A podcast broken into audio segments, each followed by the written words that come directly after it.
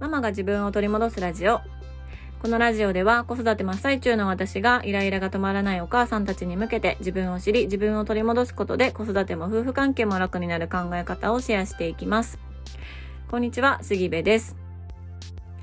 えー、昨日はですね、我が家の4歳の末っ子の幼稚園が第9でお休みでした。で、お兄ちゃんお姉ちゃんたちは普通にね、学校があったので、まあ、末っ子だけがお休みっていう、あの、状態だったんですね。で、本人も、え、あの、みんなはお仕事とか学校行ってるのに？みたいな感じで、すごいもう楽しみに楽しみにしていた代休でした。でね、行きたいところある？とか何する？って言っていたんですけど、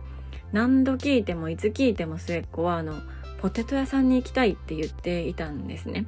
で、末っ子の言うポテト屋さんってマクドのことなんですけど、ポテト屋さんに行ってお店の中で食べたいって言っていたんですよ。うん。で、正直ね、正直私は、いやもう平日のせっかくの休みにポテト屋さん行かんでもいいやんかと思ってたわけなんです。なんかどっかお出かけとかしようよみたいな。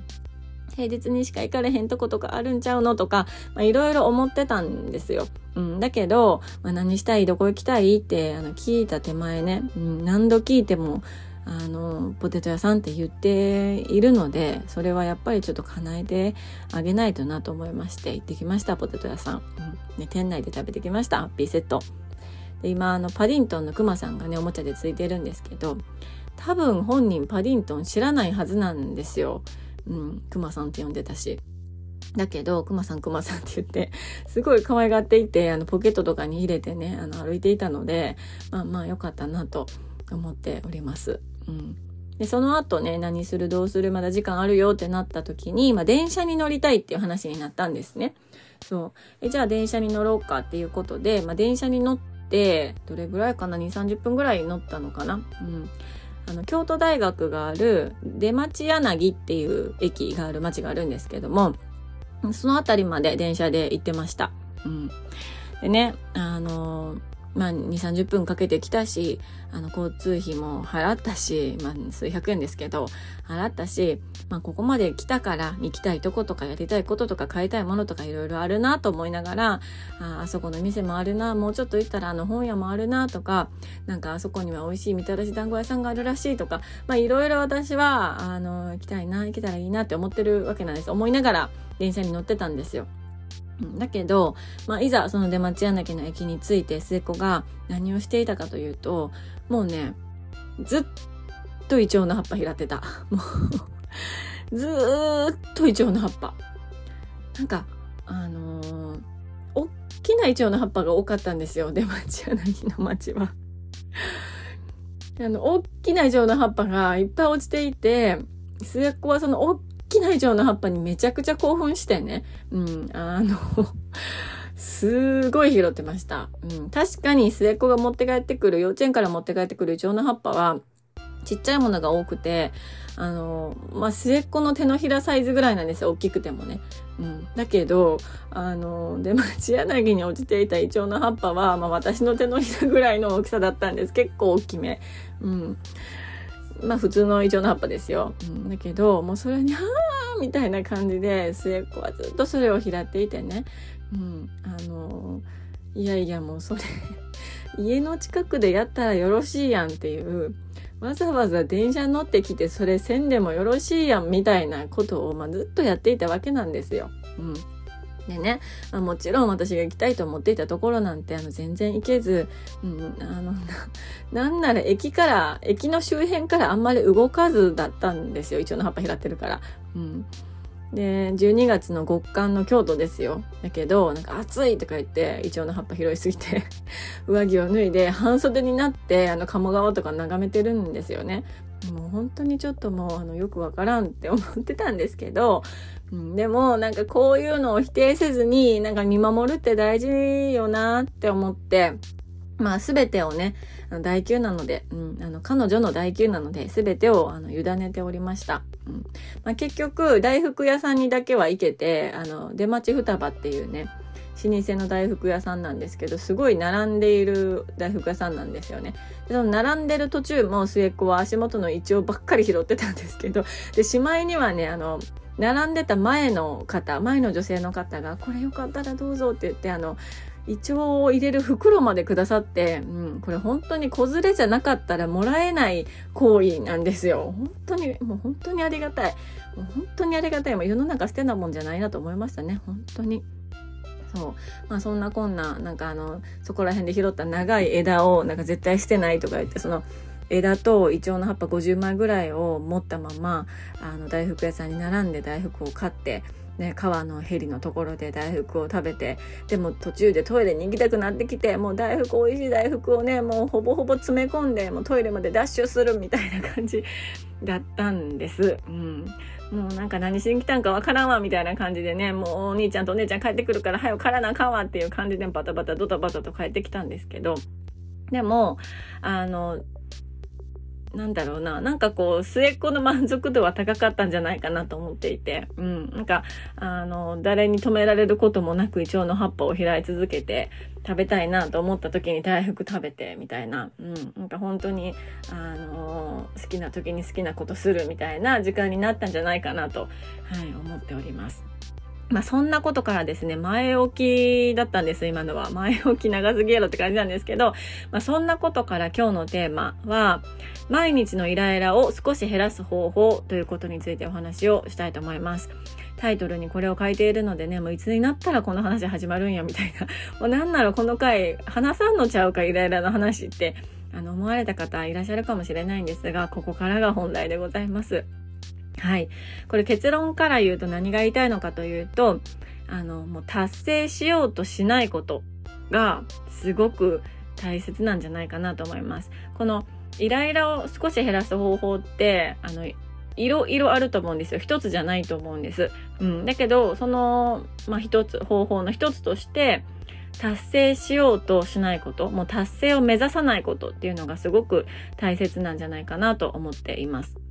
どういうことかっていうと、あの、まあ、今回の私もね、あそこ行きたいな、ここ行きたいな、ここ見たいな、ここであれ買いたいなとか、いろいろあったわけなんですね。うん。今回大福だけ買いましたけど、そこからちょっと行ったところに、あの、あじゃり餅っていうあの、おまんじゅうの本店のお店もあって、それも買いたいなと思っていたし、あの、絵本、絵本屋さんですね、本屋さんか。もう少し行ったところにあるから行きたいなとかいろいろ思ってたんですよね。うん。で、まあ、無理して、あの、末っ子をこう言いまかしたりとか、もう担いだりとかしたら、もしかしたら全部いけたし、全部変えたかもしれないんですよ。うん。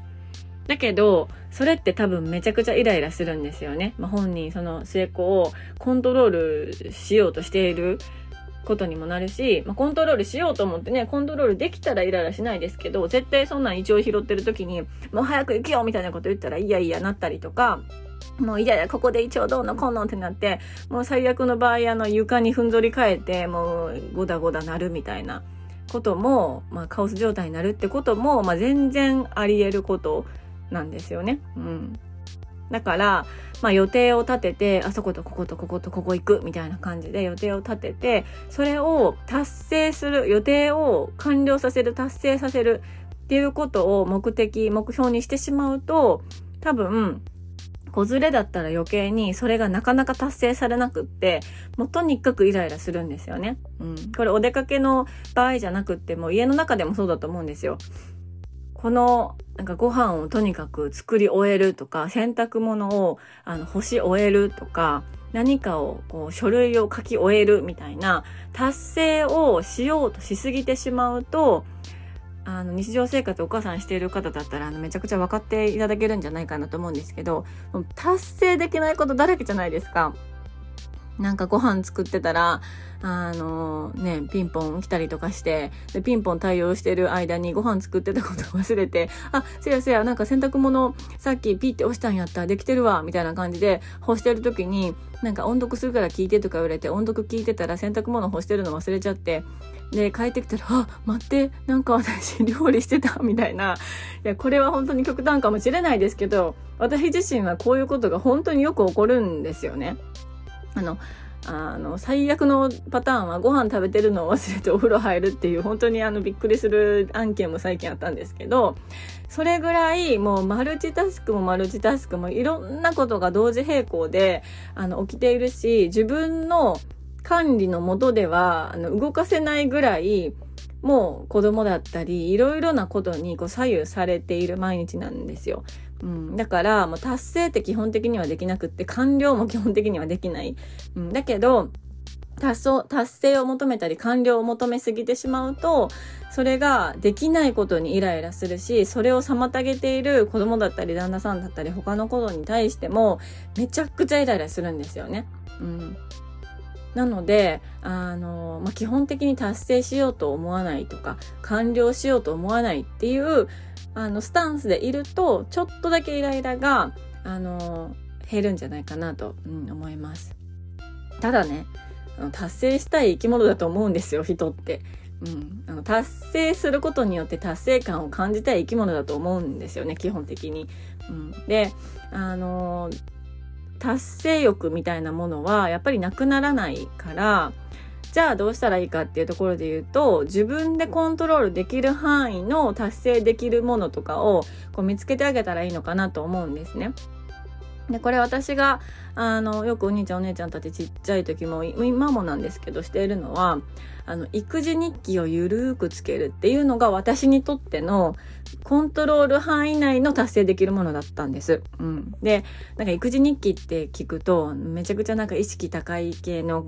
ことみたいな、うん、そんな育児日記書いてる時間があればあのなんていうの？そんなん苦労せんわみたいな風に 思うかもしれないんですけど、私これ一番本当にワンオペでめちゃくちゃ忙しくて、一番しんどかった時に、私が救われたのが自分で書いてた育児日記だったんですよ。うん。もうこれはね、その時は気づいてなかったですけど、今振り返って思うのは、多分今日も1行でも2行でもいいから1行、あの、育児日記を書けたっていう達成感を感じたくて書いてたんですよね。うん。で、毎日とかは無理ですよ。毎日とかは無理だし、一緒に寝かしつけして寝ちゃって、あ、書けへんかったなっていう日ももちろんたくさんあるんですけど、それを、ま、2日おきとか3日おきとか、ま、1週間に1回とかでもいいから、書き留めてるっていう、で、書き留めれました。今日私できました、みたいな。うん、ことが結構自分の中で達成感となってで目にも見えて記録できるのでね、うん、なんか達成感として自分の中になんか残っていたなっていうのを振り返ってました。これ何でも本当何でもいいと思うんですよ。私はたまたま育児日記、うん、っていうのがぴったりハマったなと思うんですけどなんだろうな。なんか歯磨きしながらかかと上げるみたいな なんかトレーニングとか、うん、でも今日できた、ね、昨日もできた、一昨日もできた、みたいな感じで続けるのもいいかもしれないし、なんか朝活、朝得意な方は朝起きて何か好きなことをする、みたいな、